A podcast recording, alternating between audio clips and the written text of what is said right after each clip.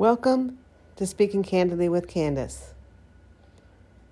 My guest today is Lynn Bradley, an attorney in Charlottesville, Virginia. Her field of practice includes family law, divorce, and child custody cases. So, Lynn, my first question is, when did you become an attorney and why? Well, um, I graduated from law school back in 1994 and passed the bar and became a practicing Virginia attorney the same year. Um, I always had an interest in the law because um, even though no one in my family was associated with the law or a lawyer, I just always felt like it was something that was always evolving.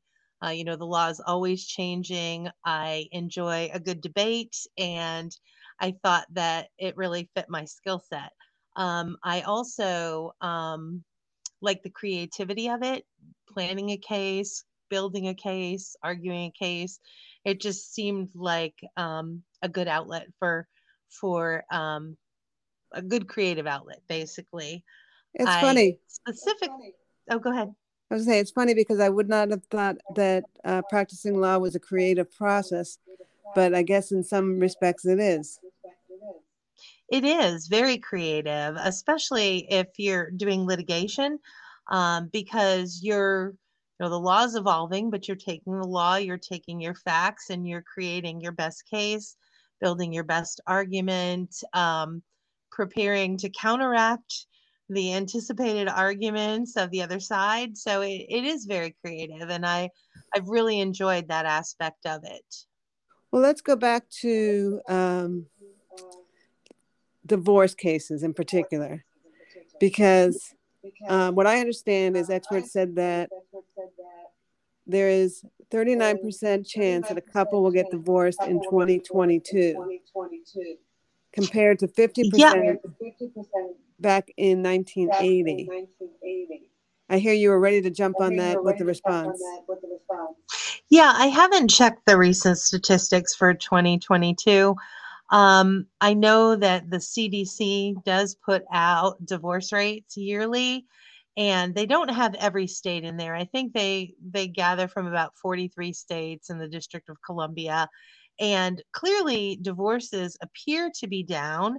Um, and you know the marriage rate also appears to be down. So I think less people are getting married, less people are getting divorced. People are living more, you know, just living together. Um, and living that way. So that may be part of it. I think COVID had a lot to do with it. We did see during that time, whether it be for financial reasons or just, um, you know, people couldn't afford to move to different residences. Um, they were kind of cooped up together. And so we did see a decrease during the pandemic. Um, as we started, things started to improve with COVID uh, we did get a bit of a flood of folks. Um, historically, January through March are our um, are our busiest months for divorce and family law. And I think you know, coming off of the holidays, people are thinking about you know the start of a new year, a new start in life, and and it seems to be a time where we get a lot of phone calls um, for divorce work after January or starting in January. Well, let's. I'm going to follow up with that. In your opinion, what do you think most individuals want to get out of a divorce?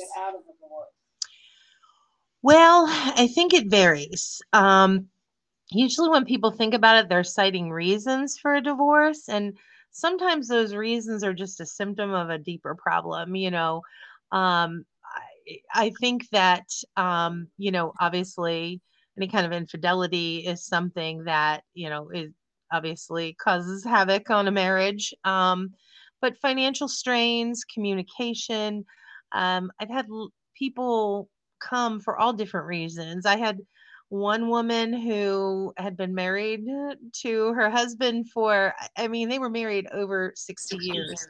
And the thing that drove her uh, was not being included in an obituary when um, one of his family members died. It it just it really varies. I think that the trigger um, doesn't necessarily always reflect the underlying problems that have been in the marriage for some time. And so, um, you know, some people just grow apart. Um, some people think the grass is greener on the other side. Um, sometimes people are together while the children are at home, but when the kids go off to college, they find that they really don't have anything in common anymore. And the thing that kind of held them together that they directed their energy toward the things the children were doing is no longer there as a distraction and so oftentimes well, we see folks really transition at that point well when i asked that question i was sort of wondering if you feel that people who are getting a divorce and as a divorcee myself you know there's the financial aspect what can i gain financially? And then there's the emotional aspect. And in the case of maybe somebody committing adultery there might be the revenge. So i was wondering if you wanted to talk about that if you could.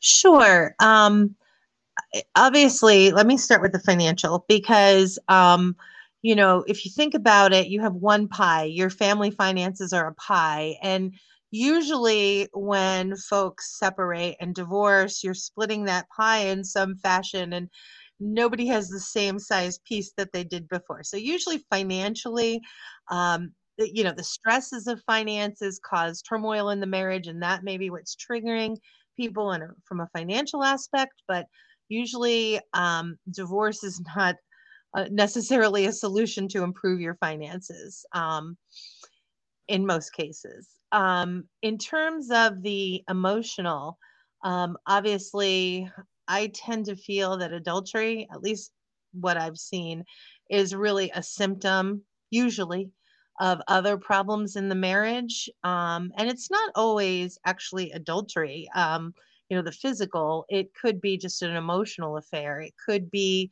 um, you know, that one of the spouses starts relying on somebody else, maybe somebody at work or somebody in a club or somebody they meet elsewhere that starts sort of filling up their emotional tank. And um, it could be as simple as that to make them realize what they're missing or what's not happening in their marriage.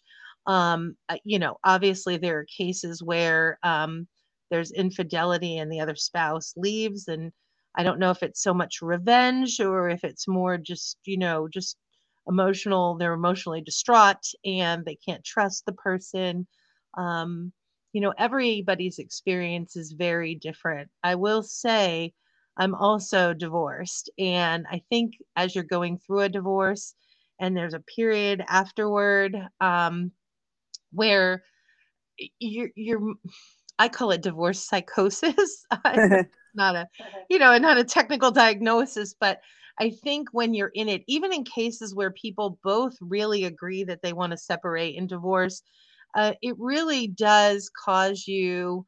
Um, I always tell people don't make major major decisions regarding that. You know, jumping into a new relationship with someone, it's usually better to give yourself some time to really process and get through things before you start something new. I, I see a lot of people do that and jump into something new, and it's it usually doesn't end very well, unfortunately. Um, so I, I think everybody's response is very different. I will say I do different types of divorce, and I find the process that people use can usually help dictate the outcome, the emotional outcome that people have. I mean, there's traditional litigated divorce, which I did for many, many, many, many years.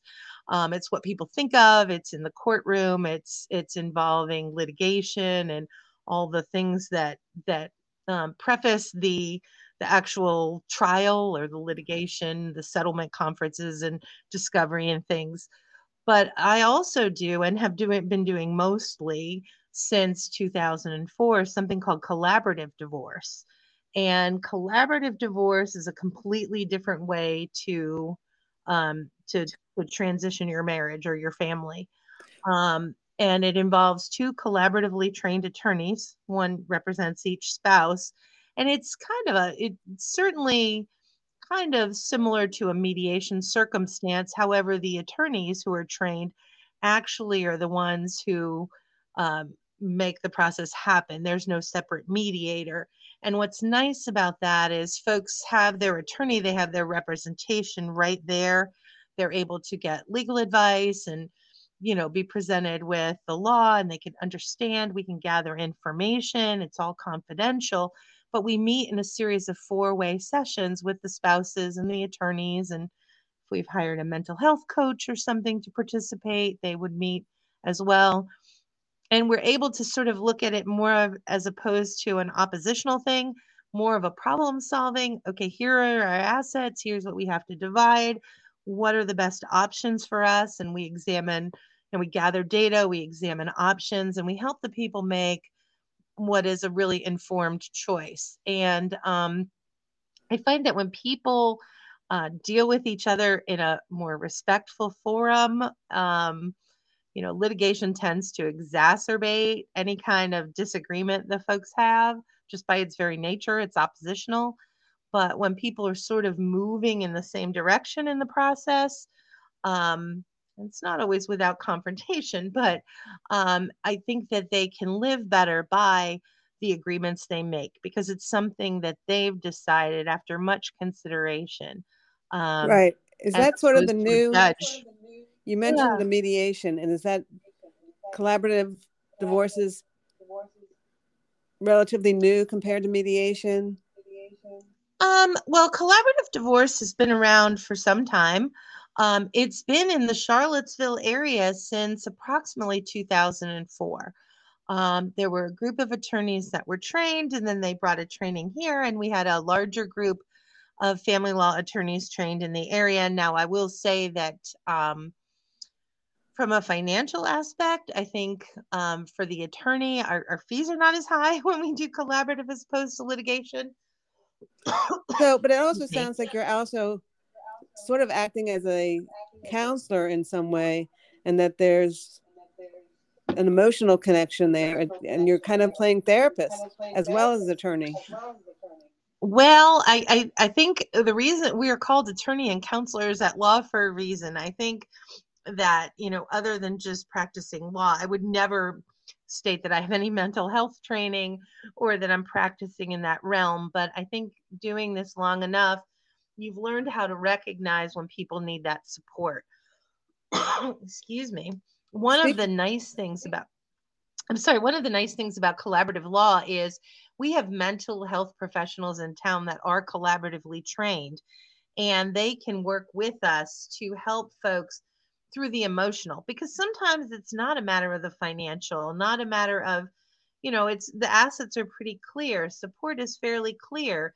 It's the people aren't able to emotionally make a decision. They just can't take that next step. And we have folks in town who are mental health professionals who are also collaboratively trained who can act sort of as a divorce coach. It's not marriage counseling, but they help people through the process. They help them process the emotional so they can move forward to making sound decisions for themselves and and really transitioning the family from one that's together to one that's divorced and co-parenting um, and it, it really has been a, a wonderful process they say the American Sociological Association said that nearly 70% of divorces are initiated by women. Do you find that that's, find that that's true? Um, I think just this is all anecdotal from what I've experienced. Um, I represent both men and women. I will lately it seems to trend more men for whatever reason. Um, I, I think that there is some truth to that, um, just in my experience, and I don't know exactly why that is. I think that um, and this is going to, you know, I'm going to talk about stereotypes here, but from what I see, um, it, still in society, I think oftentimes it's the woman in the relationship that is sort of taking the lead on the emotional health of the family.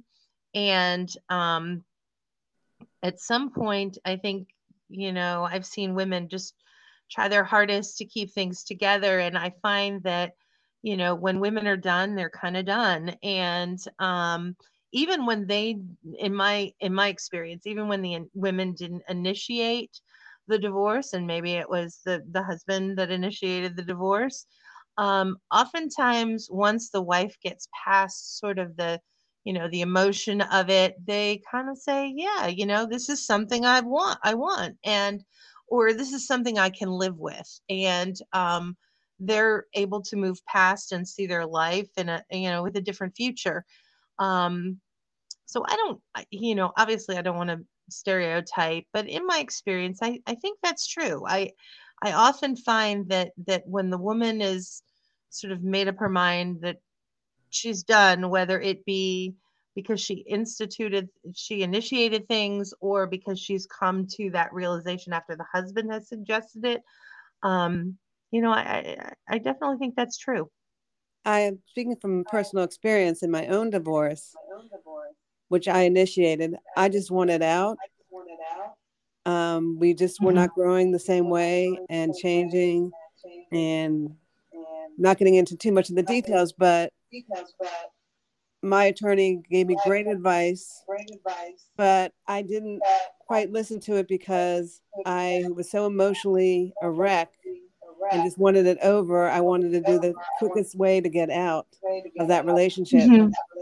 So my question, long way to get to the question is when someone comes to you wanting a divorce, what is the conversation like and what can they expect from an attorney? Well, usually we start with a consultation, and um, obviously we get some background and understand what's brought them to that point. Um, oftentimes, it's not the person who's initiating the divorce. It might be that you know husband or wife has said, "I I, I want I want to separate or I want a divorce," and uh, you know the, the other client contacts me, the other spouse contacts me, and doesn't quite know what to do. They, you know, um, so it depends where they are in kind of the acceptance process. Um, usually during a consultation, we'll gather information, we'll identify you know areas of of not necessarily disagreement but areas we need to explore areas where we need to focus whether that's property division or support or custody or you know whatever seems to be the major things that need to be decided. We focus on what to do you know immediately um, to protect yourself and um, you know, and then we focus on the more long term and we try to come up with a process. Do we try to draft a separation agreement? Do we respond to one that's been drafted? Do they try mediation? Do they file for divorce? Is it a litigation matter right away? Um, do they just file for support or custody in the juvenile court? Or do we go into a collaborative law setting and try to you know quell things and and try to establish some stability for the family while we go through the divorce process. So um, usually it starts with that. It starts with the consultation. It also you know usually it's just helping people have a direction or how to talk to their spouse. Sometimes they get calls and i consult with people who haven't talked to their spouse yet about wanting to separate and they just want to understand what that might look like and what their options are um, how interesting. best that. Yeah, I, I, I do get a lot of those calls. Yeah. What What is your opinion of prenups, and have you ever done a prenup for a couple? Yes, I have. Um, I think pre. I, I personally didn't have a prenup when I got married. Um, uh, you know, we we were both fairly young, and and um, you know, we talked about it. We didn't feel like it was necessary at that point. Um, but I do think people who are getting married a second or a third time, if they have assets coming into the marriage, if they have other children from other parties, whether they've been married before or not, I, I think a prenup is so important. Um, I think it's one of the, I mean, people always say, oh, that's such a bad omen. I don't want to bring that up. Exactly. Why think about that? Well, I think it's one of the most loving things you could do for each other because it allows everybody to understand going in kind of the position uh, that they'd be in. I, I, don't even want to say it that way. Maybe not the position, but it opens up dialogue, I think is important because not everybody that's getting married has always asked those questions or had those, important financial decisions. It also says, look, I care enough about you that in the event something would happen in this relationship, I don't want us to go through a litigated, contentious, horrible divorce. Um, prenuptial agreements aren't necessarily even just for divorce purposes. Some people put some agreements in there regarding the marriage. Um, you know, I've heard of prenups that say how frequently they're going to attend church service or how they're going to raise their children when they, you know, if they have them. I've, I've seen that. Um, everybody talks about prenuptial agreements, and obviously those happen prior to marriage. But there's also something called a postnuptial agreement that people aren't quite as familiar with. So if people have already gotten married, but they want to do planning more like they would have done in a prenuptial agreement, they can do that. Uh, they can do that after marriage in a postnuptial agreement. And, um, you know, it's not too late. Um, I think it's, I, I, think it's a, it's a wonderful thing. Um, I would not get married again without one. Well, you've kind of convinced me not to get married again without one. Um, I never heard of the post nuptials, and that makes some sense. Mm-hmm. And I take it all of these laws are state by state. Yes, divorce law does vary. Uh, it, it it's state based, um, and so what is the law in Virginia may not be the law in Pennsylvania, may not be the law in Ohio, may not be the law in California. They do vary significantly. Um, so if you're thinking of getting a divorce, and you know, sometimes there's a question of which jurisdiction it should be filed in, which state. You know, sometimes we have somebody that's moved from another state and come here. Um, they own property in another state, and it's always a good inquiry. You know, where where's the best place to proceed on this? So, so let me. We you know, we're, talking about the couple or the people that are getting through divorce, and it's obviously an emotional time. Lawyers, and I'm guessing that family law attorneys are also more susceptible to depression and anxiety um, from handling these cases. Would you say that that's true? And how do you handle not getting emotionally drained from working with couples and child custody and things like that? Um, I, I think it's difficult. I, I can't give you statistics as to which area of the law, you know, is more emotional for the attorney. Um, I think it takes a, a special skill set to be a family law attorney.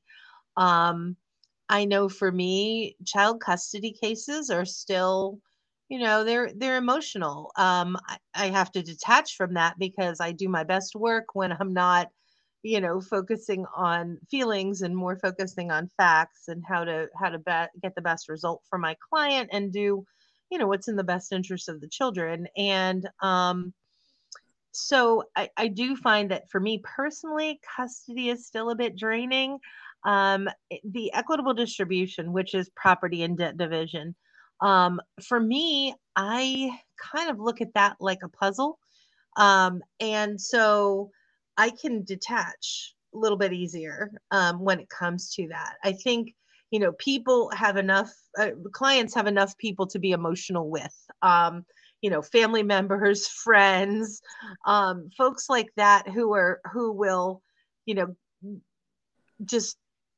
discuss with them emotions you know commiserate with them things like that. And of course i think i'm a pretty empathetic person just in general but you're you're not hiring me to do that. You're hiring me to help you move forward through the maze that is divorce law and come out with what is going to be your best outcome on the other side. So uh, through the years i mean you definitely build that skill i think as you continue to practice um, i will say custody still tugs at my heart a bit um, but I, I, find for me um, I, I keep things in I try to keep things in perspective and try to, you know, tamp down some of the emotion as much as I can.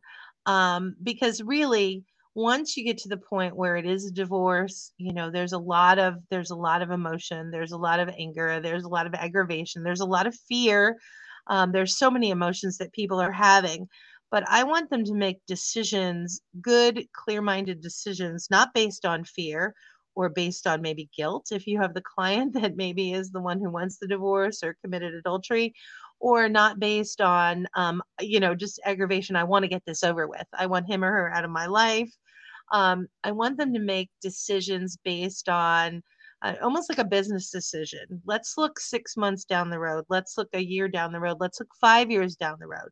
What is life going to look like? When you're talking about property division and support i think taking as much as possible the emotion out of it allows people to make good clear-headed decisions based on facts and you know forecasts and things like that. Um, it, it's very easy for people to get wrapped up in emotion. And when they do make those decisions you know six months from now they may not feel that that was the best decision to make so that is so true people.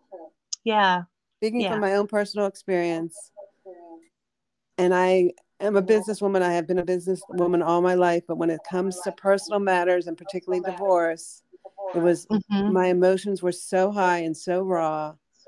I couldn't control it. And I feel like I could have made better decisions had I not been the emotional mm-hmm. wreck that I was. Um, I'm curious because we talked about the journey that people have through divorce and life and your own journey. Just out of curiosity, do you recall your first divorce case and what was the most challenging aspect for you at the time? Yes, I do. Um, when I um, graduated from law school, I started to work in Southwestern Virginia for a sole practitioner.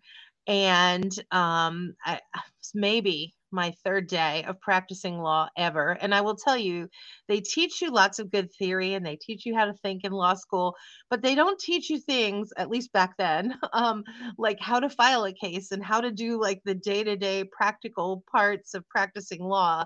Kind of learn that on the job. They're getting better in law schools because they have more, they do have more practical experience. They have clinics and things like that that the students participate in. But well, back then I knew a lot of theory about a lot of different areas of the law because I had just taken the bar exam. And um, I walked in, and it was my second day of work. And um, my boss at the time, a very seasoned litigator who practiced many different area in practice in many different areas of the law, hands me the size of a staple staples box filled with paper and said, "You have." Uh, a commissioner's hearing in two weeks. Basically, what that is, some jurisdictions, instead of um, going straight to the judge, there'll be a commissioner that's appointed to um, hear the evidence and make preliminary findings and things. And so, I, I, you know, he's like an equitable distribution case. And I thought, okay, great. And I took the box back to my office and I sat down and I thought, what in the heck is equitable distribution? I mean, I knew what it was, but just to wrap my head around it. So um, you learn quickly, and I put in so many hours in that first case. And I just remember it was kind of baptism by fire. Um, I, you know, I kind of hit the ground running, and my client was a lovely woman. We did a great job for her, but um, I just remember thinking, oh my goodness, what have I gotten myself into? Um, and then I practiced down there for a while, and then I came to Charlottesville in '96. Because you know it's the law, and as an attorney, and you know this as well as everybody else, mm-hmm. you make a huge difference or impact somebody's life. So the outcome of whatever you're doing has a tremendous effect on what's going to happen to that person's life in the future. That's got to be very stressful it is it's it's i i feel very blessed to have the opportunity to help people through really such a difficult part in their life in addition to family law i also do bankruptcy and some injury work. And so you know i'm always dealing with people who are in crisis. And um I, I feel very blessed to have you know to be in a position to help people in that way. Um, but yes I, it, it is stressful. Um, the weight of that um, is it can be very heavy sometimes. But I will say, um, I've learned to I I I, I do a lot of self care. Um, I I try to de stress, um, but but I also help people understand their rights and responsibilities. And my job is to really help them navigate to you know develop the best evidence to put on the best case I can Um, but at some point I have to understand I can't change the facts. You know, I I mean it, some things kind of are what they are and you develop them in the best way you can. And I can only be so responsible for people's choices. I can set out the pros and cons of different decisions and then I have to let them make those decisions. I think I've gotten better at that as the years have gone on. Um, you know, I have a responsibility um, to represent my client as you know to the very best of my ability and to make sure that they are making informed decisions may not be the decision i would choose but for them to understand kind of the pros and cons and the consequences of what they're deciding hoping you know they're they're putting like i said the emotion away and trying to look for, forward looking to make the best decision and so I do find that you know when I've done that, I've I've done the best I can for people. Um, you know, they the choice is theirs, how they want to proceed and what they want to agree to and not agree to, and you know, it's their lives moving forward. They have that autonomy, and I always want to give them the best environment to make that decision. You know, best information, the best opportunity to make that decision. So I, I, I used to carry a lot more of that responsibility for people's choices. Um, and I've learned that you know to kind of put that down a little bit as as the years have gone on sounds like a, a good mental health practice. On that note we are running close to out of time. I want to ask you one other question that i'm very curious about is when a couple or someone has come to you for a divorce has anybody in the process ever said, no, I changed my mind? Um, yes, um, absolutely. Eh, in the collaborative process, one of the one of the nice things about that particularly is we are helping people plan for now and in the future. I've had folks who participated in the collaborative process. They were a young couple. I represented the husband another collaborative attorney in town represented the wife. And while they were doing the collaborative process and trying to, they didn't have children, but trying to divide their assets and their debts and discuss support and things like that, they were also doing marriage counseling to try to keep their marriage together. And sometimes I find if people can kind of put the financial out of the way and they can they can make decisions on that and they can have a little certainty about that that allows that not to be such a distraction and they can get to sort of the underlying you know root cause of maybe what is causing problems in their relationship they did in fact stay together for quite some time they did divorce ultimately and they had the collaborative agreement already done so it was relatively easy for them to do so at that point but yeah i mean there are people that do change their mind for sure well lynn bradley people to try everything before they go down this road. Um, so, well, thank yeah. you for that positive note um, and for being here today and taking time out of your busy schedule. Uh, to my listeners, as always, thank you for checking this podcast out. It's okay not to be okay. If you or someone you know needs help, call the National Suicide Prevention Lifeline at 988 or text crisis text line home to 741 741.